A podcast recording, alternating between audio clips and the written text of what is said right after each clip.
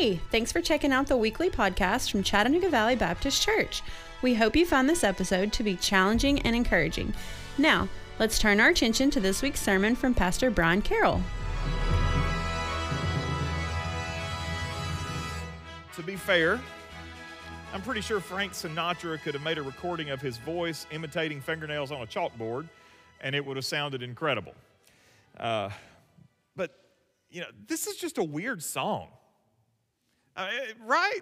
Uh, so I spoke at a local Christian school chapel on uh, this past week, and I felt that it was my obligation as I stood in front of those, those young people to, to get them ready for Valentine's Day. Uh, because, you know, the, the, the young men in the room, I know they're, I told the ones that didn't yet have girlfriends to at least wait till Wednesday.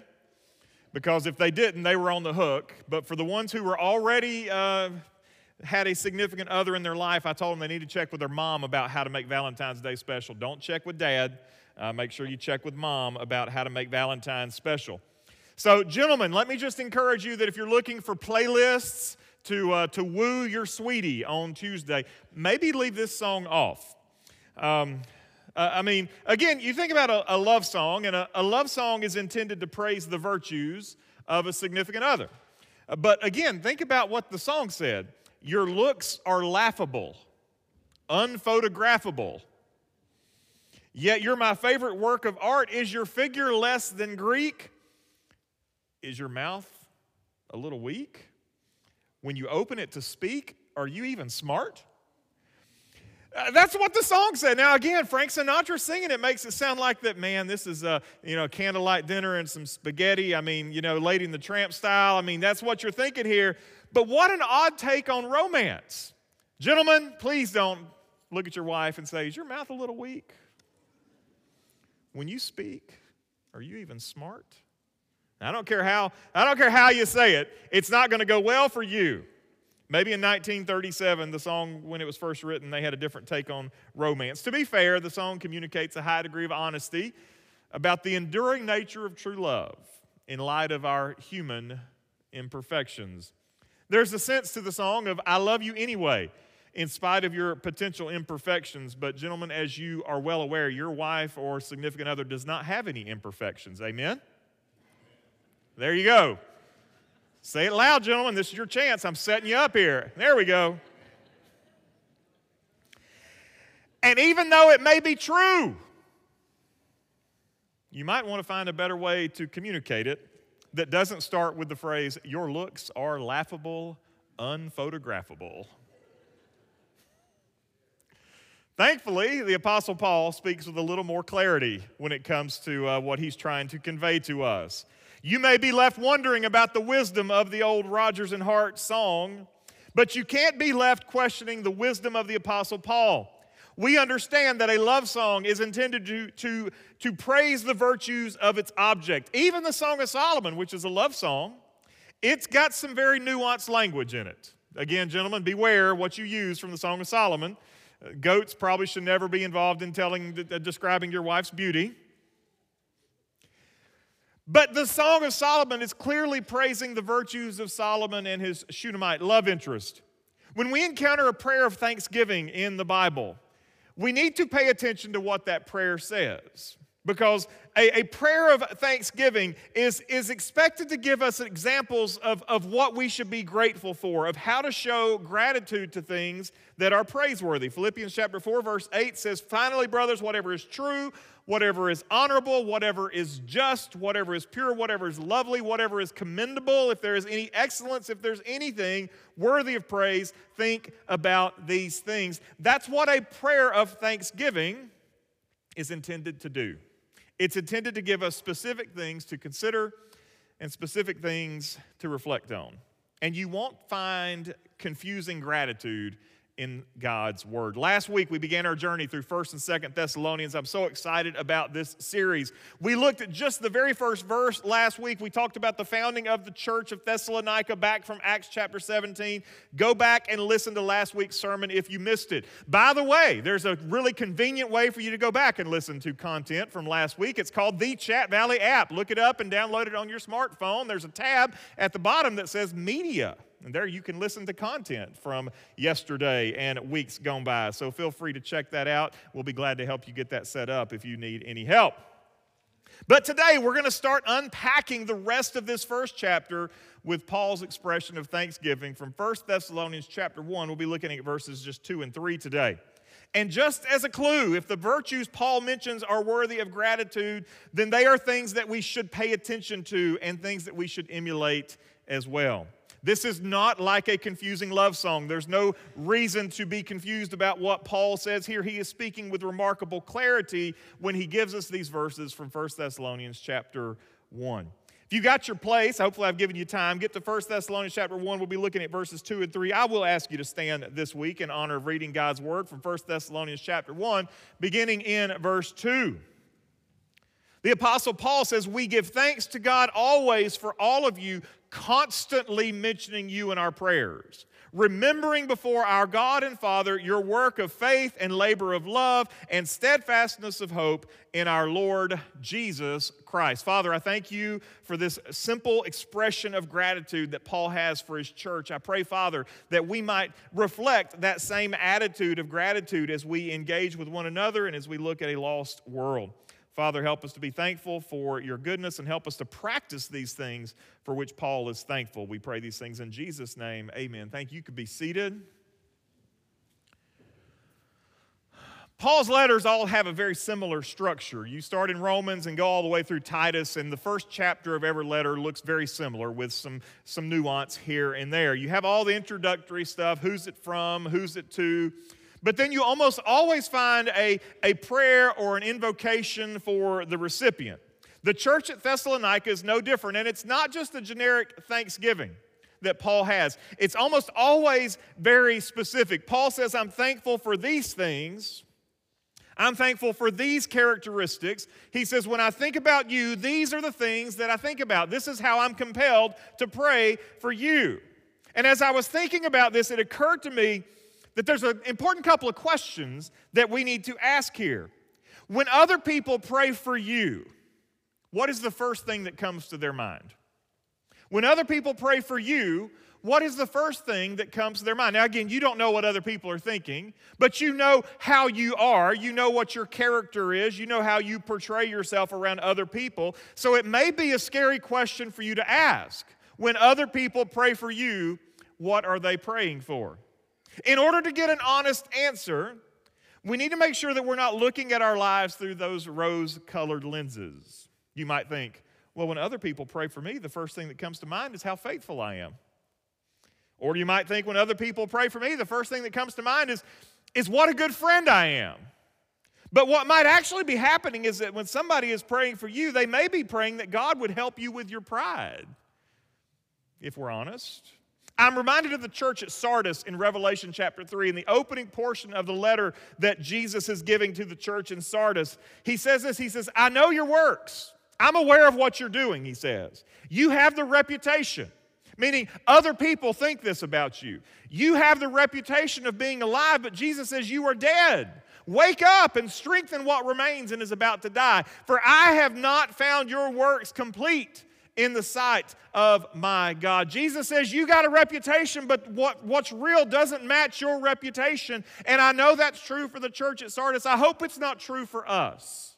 We have a reputation, but our work doesn't bear that our reputation is accurate. Because there is reputation and then there is reality. It ought to be our goal to bring both our reputations and our realities into alignment in such a way that when people think about us, they can't help but think about the Lord Jesus Christ. I'm not suggesting that we structure our lives to please men. We don't want to be pleasers of men. But I do believe that we should work to order our lives as true followers of Jesus so that people are compelled to think about Jesus when they think about us. Like Jesus said in the Sermon on the Mount, let your light shine before men that they may see your good works and glorify your Father who is in heaven. Paul's expression of gratitude here for the church has three components. It's a three point sermon that Paul's given to us here. And each of these three points is worthy of our consideration. Paul looks at the church, he writes these words. He says, I give thanks to God always for you, constantly mentioning you in my prayers, remembering before our God and Father, he first says, your work of faith. And we could spend a long time unpacking those three little words. There's a whole multitude of sermons in those three little words a work of faith. Two words bookend the phrase are incredibly significant, especially when you put them together.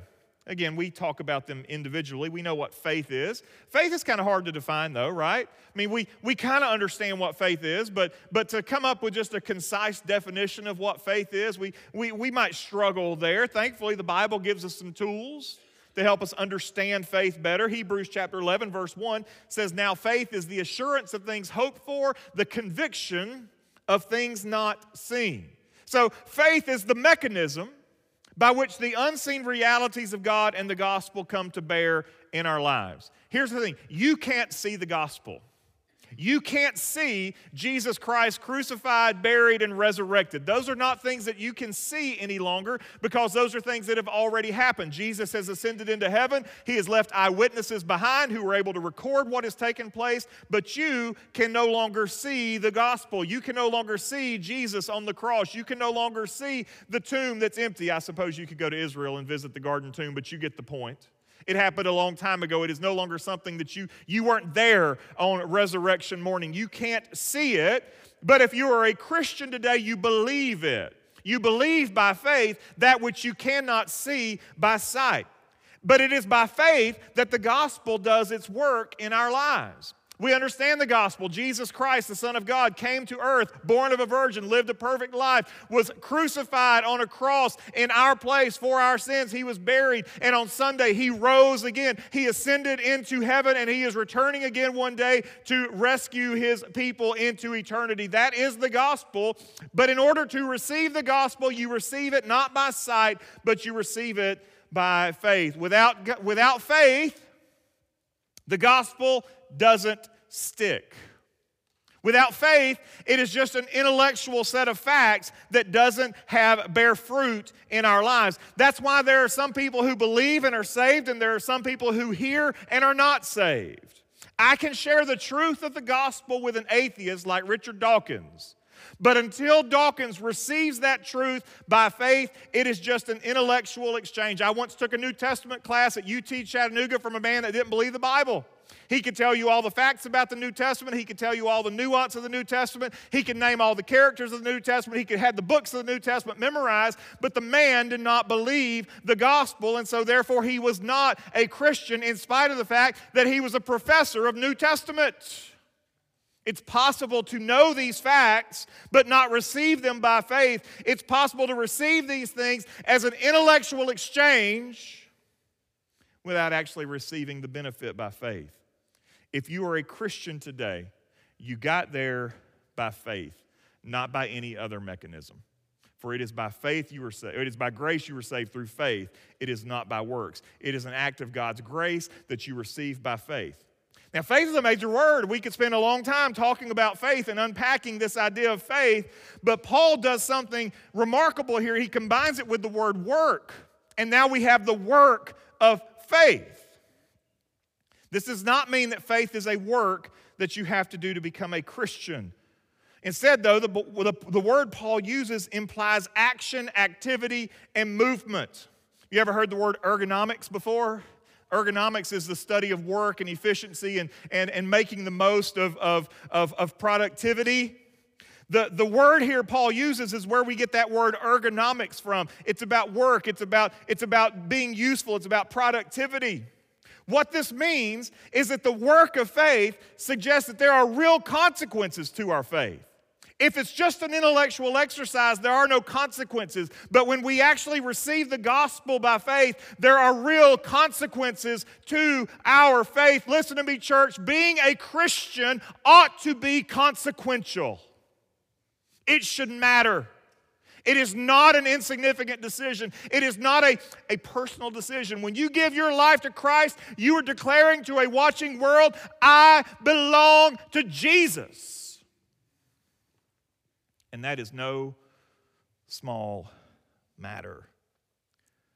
By linking work and faith, Paul is making a very critical argument about the nature of salvation. True faith results in true work. For the church at Thessalonica, Paul points out the consequences of their faith down in verse 8. He says, For not only has the word of the Lord sounded forth from you in Macedonia and Achaia, but your faith in God has gone forth everywhere, so that we need not say anything. Paul is telling, commending the church. He's like, I don't even have to tell people about y'all because your faith is so real that everybody knows it. Your reputation is one of a church that's on fire, a church that is working, a church that is serious. He doesn't even have to tell people, Have you heard about the church at Thessalonica? Other churches are like, Paul, tell us more. Tell us about this church. We want to hear what's going on there. Paul is grateful. He's grateful for their work of faith. It should be truly alarming for us in our community. The number of people that we know that can tell you who Jesus is, they can tell you something of what Jesus has done. But when we really get down to the brass tacks of their life, there's no distinguishable or measurable indicators of true saving faith. Some of you in this room, watching online, may fall into this category. You can tell me all about Jesus. You've been to VBS, you've been in Sunday school, you've, you've heard, you've listened to sermons, you know about Jesus. But if we're examining the body of work of your life, if you're just honest and looking in a mirror right now, you see the fruit is not there. The work is not there. I know, I know what I'm supposed to believe, but there's been no consequences in my life of, the, of that belief. There's been no outflow of that. There's been no results of that work that God has done in, in my heart. And listen to me, you will not be saved by intellectually acknowledging the truth of the gospel. You must believe on the Lord Jesus Christ to be saved. And true saving faith produces genuine spiritual fruit. Which leads to the second statement of Paul's gratitude here. The second thing he says, he is, he's grateful for their labor of love. Again, in the English language, labor and work are synonymous. We would, we would look at this and we would say, well, well, we just translated this so we didn't repeat the same word over again. But it's a totally different word in the original language. Paul uses a totally different word. Here, labor means toil. It means hard work. Where, where the other word, where, where he, the first word he uses talks about just productivity and, and accomplishing things. This is about sweat. This is about getting the job done. This is about putting forth the effort. This is about putting your hands to the plow and doing the hard work that is necessary. This is talking about the difficulty of a certain task. And here for Paul, this idea of labor, of toil, is linked to his concept of, of love. Now, we'll get into this deeper when we get to chapter four, but we can sort of scratch the surface here just a little bit because we understand something here. Loving people, loving people's hard. When we talk about loving people in the church, it doesn't get easier because I hate to break this to you.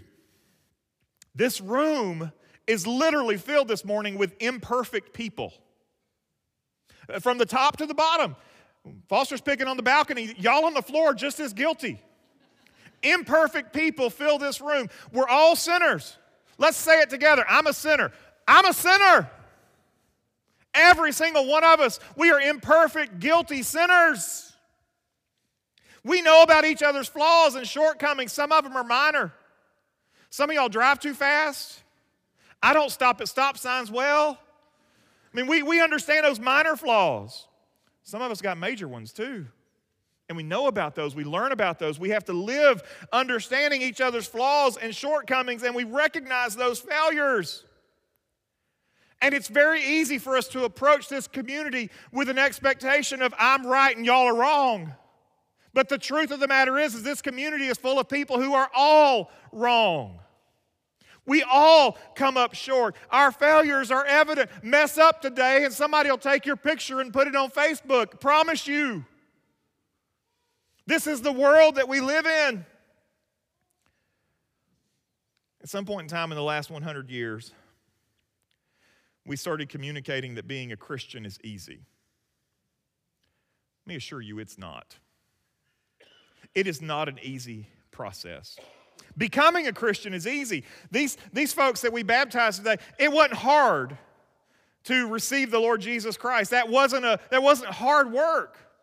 But every one of them, now that they're choosing to, to walk with Jesus, they've got a hard work, they've got hard work ahead of them that they're going to be working out for the rest of their lives.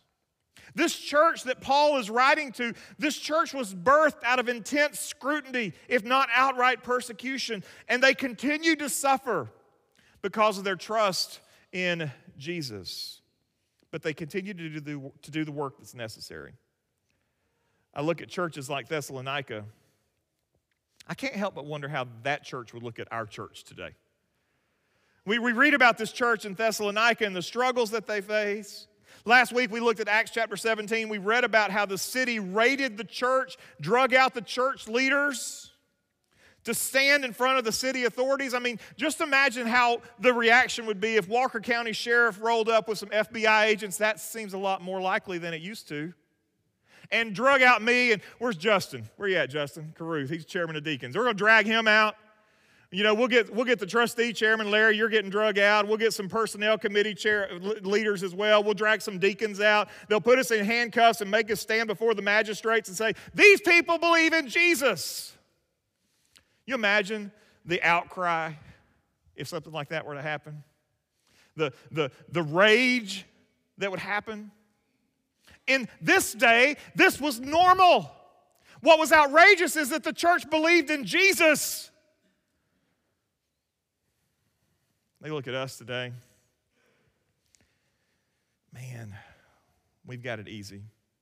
We've made it as easy as possible to be a Christian. We've taken away as many obstacles as we can. They say that active church members today, this is what the statisticians say, they say that active church members come to church once a month now. That's how they measure activity in church now. Once a month.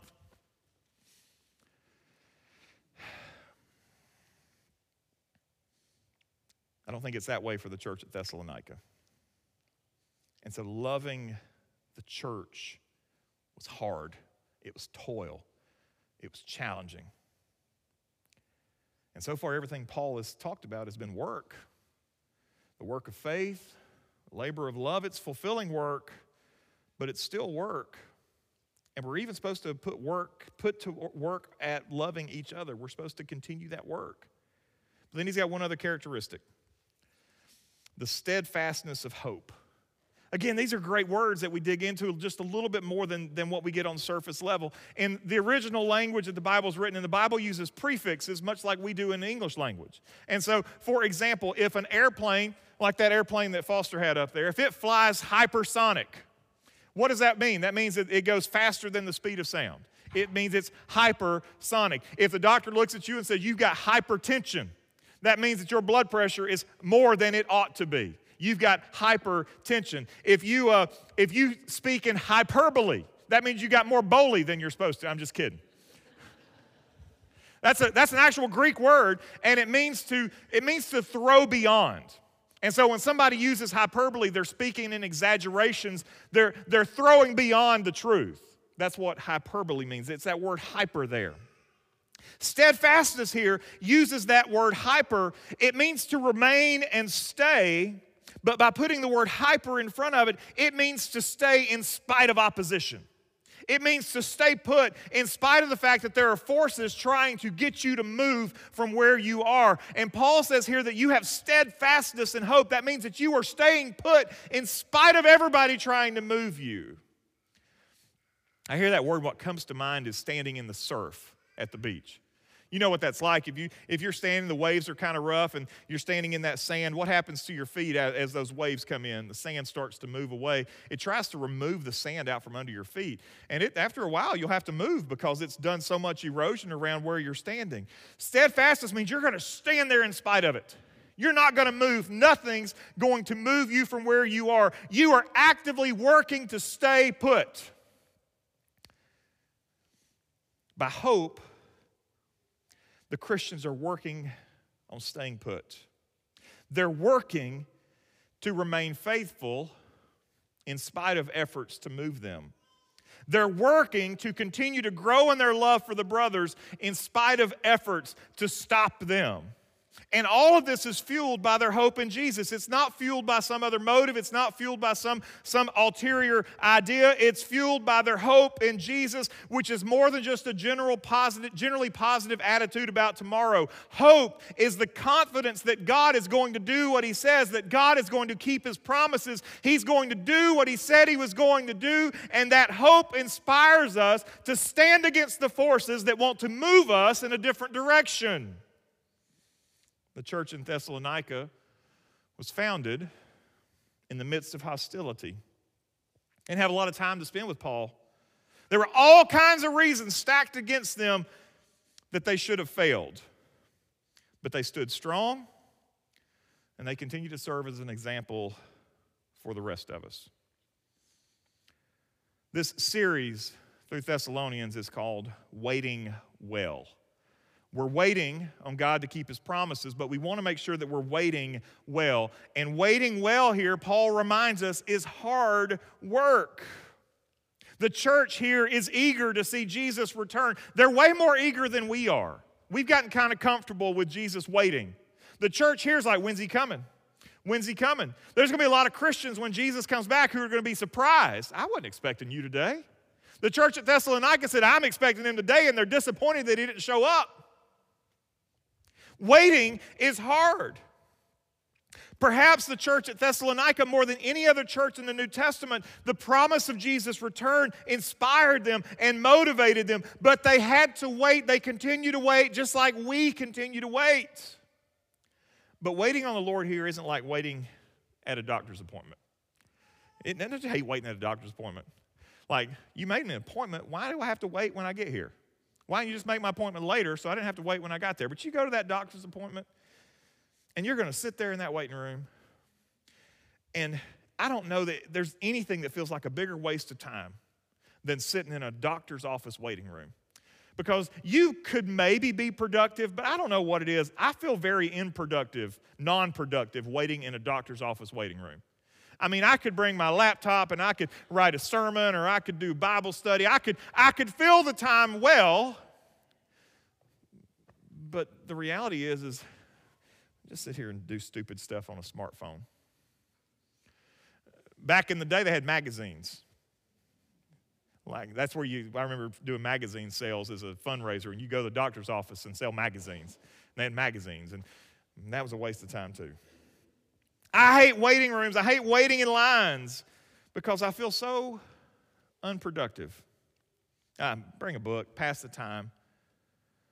But I'll be honest, I don't like passing the time. I don't like just passing the time. I, as I get older, I realize that I've got less and less of it available, and just passing it seems like a waste. I don't like passing the time. I like to be doing things. Waiting on the Lord shouldn't be about passing the time. And right here from the outset of the letter, Paul is not about passing the time. He's using action words to get their attention. You ought to have the work of faith, the labor of love. You ought to be steadfast in your hope. And every one of those is active. Every one of those is work to be done. Every one of those is something that is accomplishing something. Waiting well is about maximizing our output for the kingdom of God while we're waiting for the satisfaction of God's promises, I need you to hold up a spiritual mirror for just a moment. When you consider your life and how you're spending your life, if you're a Christian, are you waiting well or are you just passing the time? Does your life make a difference for the kingdom of God in the places that you that call for your time. Our waiting for the Lord doesn't stop us from sitting in waiting rooms or waiting in lines. But waiting for the Lord happens at our vocations and in our classrooms. Waiting for the Lord happens at our dinner tables. It even happens at the bleachers at our sporting events if we'll let it. Our waiting happens during our commutes while we're using the lawnmower. And so waiting sometimes seems busy. But waiting well means that we, re- we work to redeem even those regular tasks of human life for the gospel. And right out of the gate, we're challenged by the Apostle Paul here to wait well. That doesn't mean that we don't do our very best at our vocations, at our careers. Paul would even say later in 2 Thessalonians chapter 3, verse 10, if anyone is not willing to work, let him not eat. This isn't about selling the farm and devoting every moment to reading the Bible and singing hymns. This is about making sure that while we work the farm, we're keeping our eyes fixed on Jesus. That is our faith working. It means that while we're doing it, we are toiling at loving each other in spite of our imperfections. And while we're waiting, it means that we remain immovable in our hope in Jesus.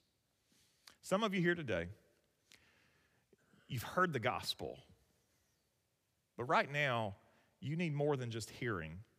You need to believe the gospel. You need to turn from sin and turn to the Lord Jesus Christ. A camera operator is going to kill me, but I want to tell you, tell you something. Today, we started a new tradition.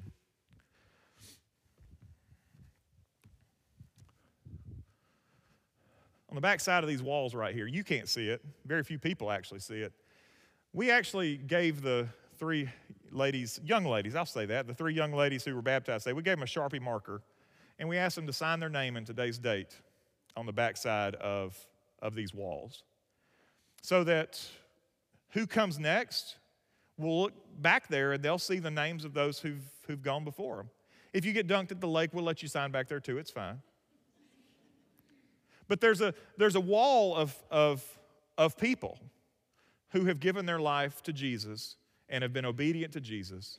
They have heard the gospel, they've affirmed the gospel, but they've also believed the gospel. And now their names are written on the back of these walls. Some of you need to write your name on the walls. Some of you are Christians, but you've never been obedient to Jesus in baptism. That work of faith is incomplete because there's a, an act of obedience that's still outstanding in your life. Some of you here today, you've heard the gospel and you like what it says, but you've never trusted in it. You've never followed Jesus. I'm going to give you the opportunity in just a moment. If you've never given your life to Jesus, if you've never asked Jesus Christ to be your Lord and Savior, you're going to have an opportunity in just a moment to make that decision, to hear who Jesus is. He's the Son of God. To know what He's done. He died on the cross in your place. The wages of sin is death. So, as a sinner, which we've all admitted we are, if you remember that a few moments ago, we're all sinners, and the consequences of our sin is death.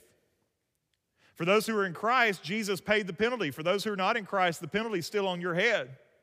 But the offer is still extended to you to receive the gift that's been offered to you through Jesus. And you, by faith, trust in the Lord Jesus Christ. He died on the cross in your place for your sins. He paid the penalty that you were due so that you could live the life that He's offering you.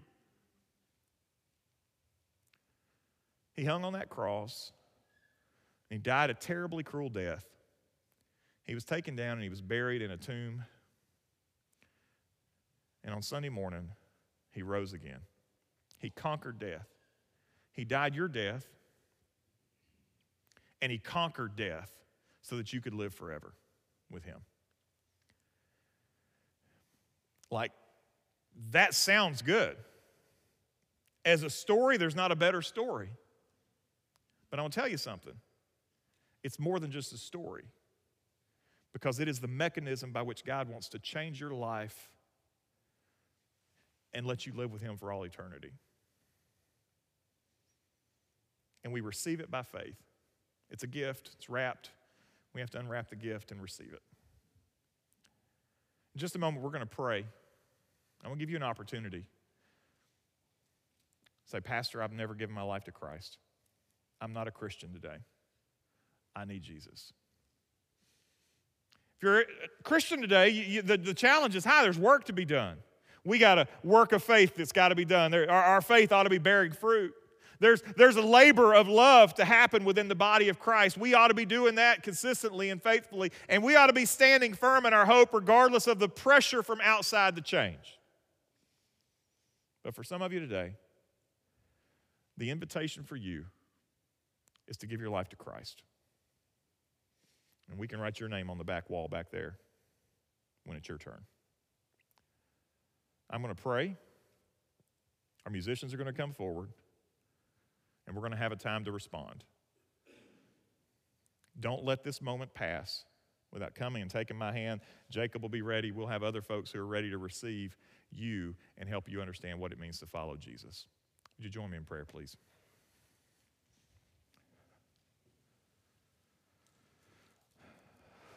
Father, I'm thankful for your word and with the clarity with which you speak. There is no doubt what you mean when it comes to this idea of gratitude today. Lord, we recognize that our faith ought to produce fruit.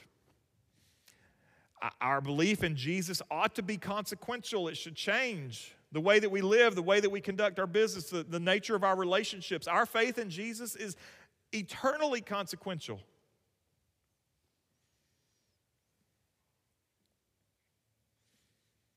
Lord, we acknowledge that we ought to love. We ought to love each other. And we ought to work hard at it in spite of our imperfections, in spite of our shortcomings. And Lord, help us to stand fast and firm in the hope that we have in Christ. There is a world outside that is working overtime to move us And so, God, today we pray that we would stand firm and actively stand against those things that would seek to lead us away from faith in Christ, lead us away from the church, lead us away from seeing the world turn to Jesus. So, God, in these next few moments, if there is any here, even now as you work in their heart, God, I got to believe that you're, you're moving in somebody's heart right now. They've heard the gospel, they've heard who Jesus is, what he has done. There's a gift that's on the table, they have to receive it. So, God, today, would you move in a heart, or lots of hearts, that we could add more names to the wall? for your glory and for your kingdom. I pray these things in Jesus' name. Thanks for listening. If you would like more information about Chattanooga Valley Baptist, check us out on the web at cvbchurch.org. If you would like to join in person, we worship every Sunday morning at 1045. We're just minutes from downtown Chattanooga. We hope to see you soon.